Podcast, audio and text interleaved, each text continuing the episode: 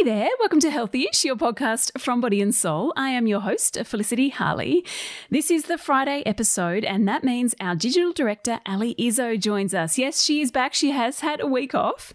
We are talking about the three things that grabbed our attention this week.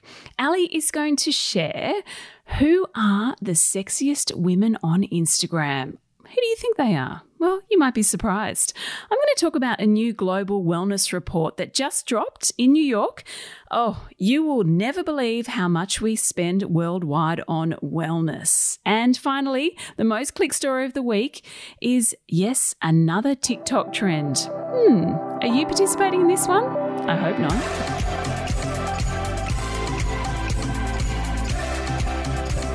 Ali, welcome back to Healthyish. We missed you last week. How, uh, how have you been?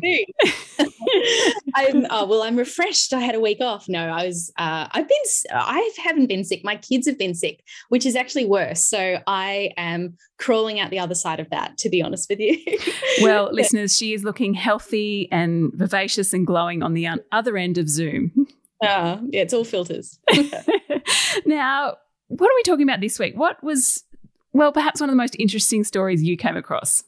Well, this was this is a good this is a double header because it was interesting, but it was also one of our most clicked last week as well. And it was a story that one of our freelance writers, Shona Hendley, wrote for us, and it was all about this kind of social media glow up of or sexualization in a good way of mums. And it's not saying that it hasn't happened before and mums can't be sexy, but it's just the way in which women who have slightly older kids are expressing their sexuality and feeling themselves essentially on social media and how that that type of like the, the, the idea of being a mom doesn't usually go along with overt sexuality. So i'm talking like sexy thirsty pictures um, you look uh, to the likes of like, you know, Kourtney Kardashian and Megan Fox, even J-Lo, or, you know, locally, even like Pip Edwards. And these are women who have moved past that like early stages of motherhood where you're like me, tired in the trenches, definitely not posting thirst pics on my Instagram.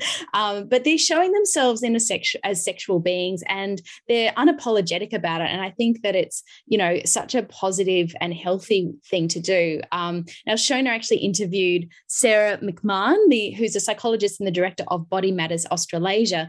And she said she agrees, but what's important to know about these pictures, it's it's about how the women are feeling about themselves, not necessarily about them adhering to a certain look. And it's definitely not about bounce back culture. They're not they're not posting these posts to be like, "Hey, I've got my pre-baby body back." That's not kind of the point. The point is that they're like, "Hey, I'm ready for sex. I feel sexy. I look good." Um, and they're expressing that and i think that that's that is new and we haven't seen that before um, so yeah as i said I'm not in that boat yet. I'm I'm definitely not. Felicity, are you, are you into the the new realm? Have you emerged as a sexual butterfly now your kids are a bit older? No. I'm still tired. I'm still tired. I'm oh, still picking up LOL dolls off the floor and footies okay. off the floor, and uh, I'm not there yet. But I do. I think this is wonderful. I do. I agree with you. I think this is great.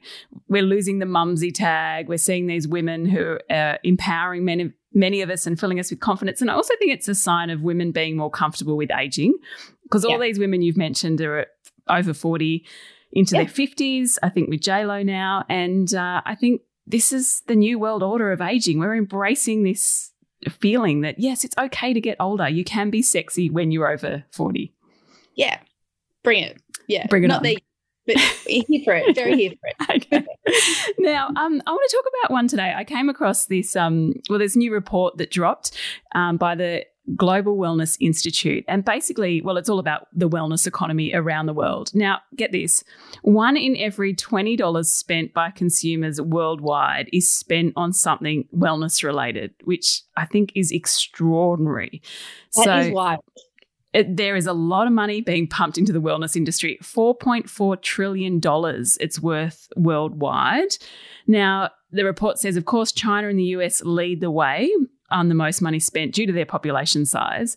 But Australia actually sits on number 10 on the list of the oh. top 10 wellness markets, which is quite yeah. extraordinary when you think of our population size. So it's worth $84 billion in Australia.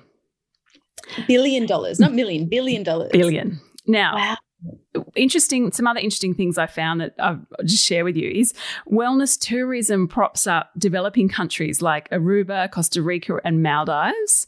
And overall the wellness market worldwide captures really three main areas. Number one was actually weight loss nutrition and healthy eating.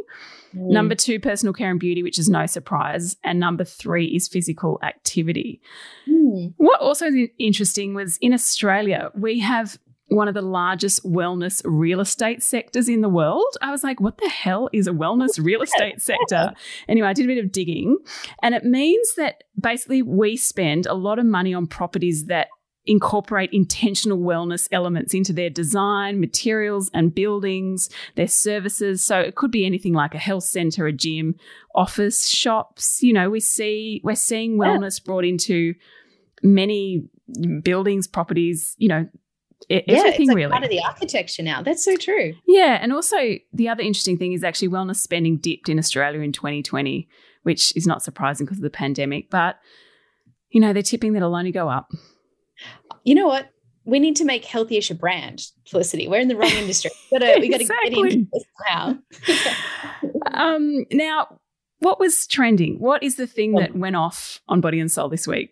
Yeah, well, speaking of wellness, this is wellness related. It's a wellness trend, and it comes from all places where dodgy, or I shouldn't say dodgy, interesting wellness trends come from, and that's TikTok. Um, and this has been around for a little while, but it's kind of, we did a bit of a deeper dive into it because it's still trending. People are still interested in it. So we got an expert to kind of debunk it. And it's all about this thing called dry scooping, which is when you essentially shot a pre workout supplement I wasn't even aware of really what a pre-workout pre-workout is, but it's like um, uh, a supplement that'll help you give boost your energy and um, help you work out. So, just like a protein powder or something. sort of No. protein, powder, but they also have some. Some of them have caffeine in them. right. Yep. You have the mix of other nutrients to help muscle recovery, um, circulation, all these kind of things as well. Anyway, the idea is you shot this dry, like in the scoop, no water, don't mix it, and then you chase it with some water afterwards. And the idea is that you um, your body absorbs the pre-workout faster, so you get the effects faster, and you get more of a, a hit, so to speak. So Is it dangerous? well, exactly. It sounds dangerous. Look, unless you are taking a pre workout with a lot of caffeine in it, no.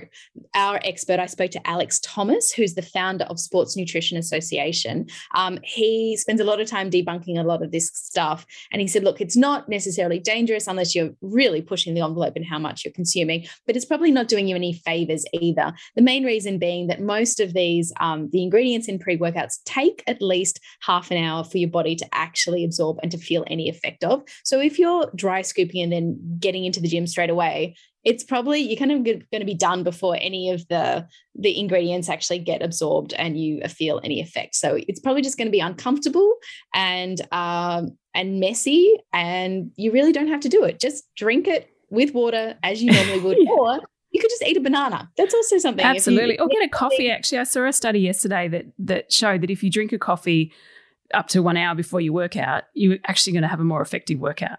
Absolutely, Way just tastier. tastier, less messy as well. Ali, thanks so much for sharing that wonderful TikTok health trend with us today. Anytime. Have you given dry scooping a go? Oh, I don't know. It just sounds pretty gross. Does it? Does it work? Hmm, keen to know. I think I'd just rather a coffee.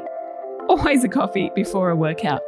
Hey, if you've got any ideas for an upcoming episode, a Friday episode, something that you'd like us to chat about, make sure you send us a DM. If you want any more info, head to bodyandsoul.com.au and remember you can join the conversation via Body and Soul on Instagram or Facebook.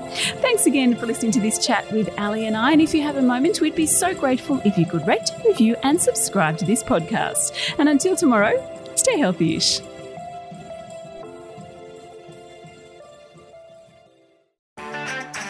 I'm Sarah Le Marquand, editor in chief of Stellar and host of our podcast called Something to Talk About. Every weekend, we publish a new episode where you'll hear compelling personalities, strong opinions, and thought provoking conversations. I wanted to be able to do it in my time when I was ready and speak my truth when I was ready. The topic of when do I become a mum, that is in my mind 24 7. Search for Something to Talk About wherever you listen to your podcasts.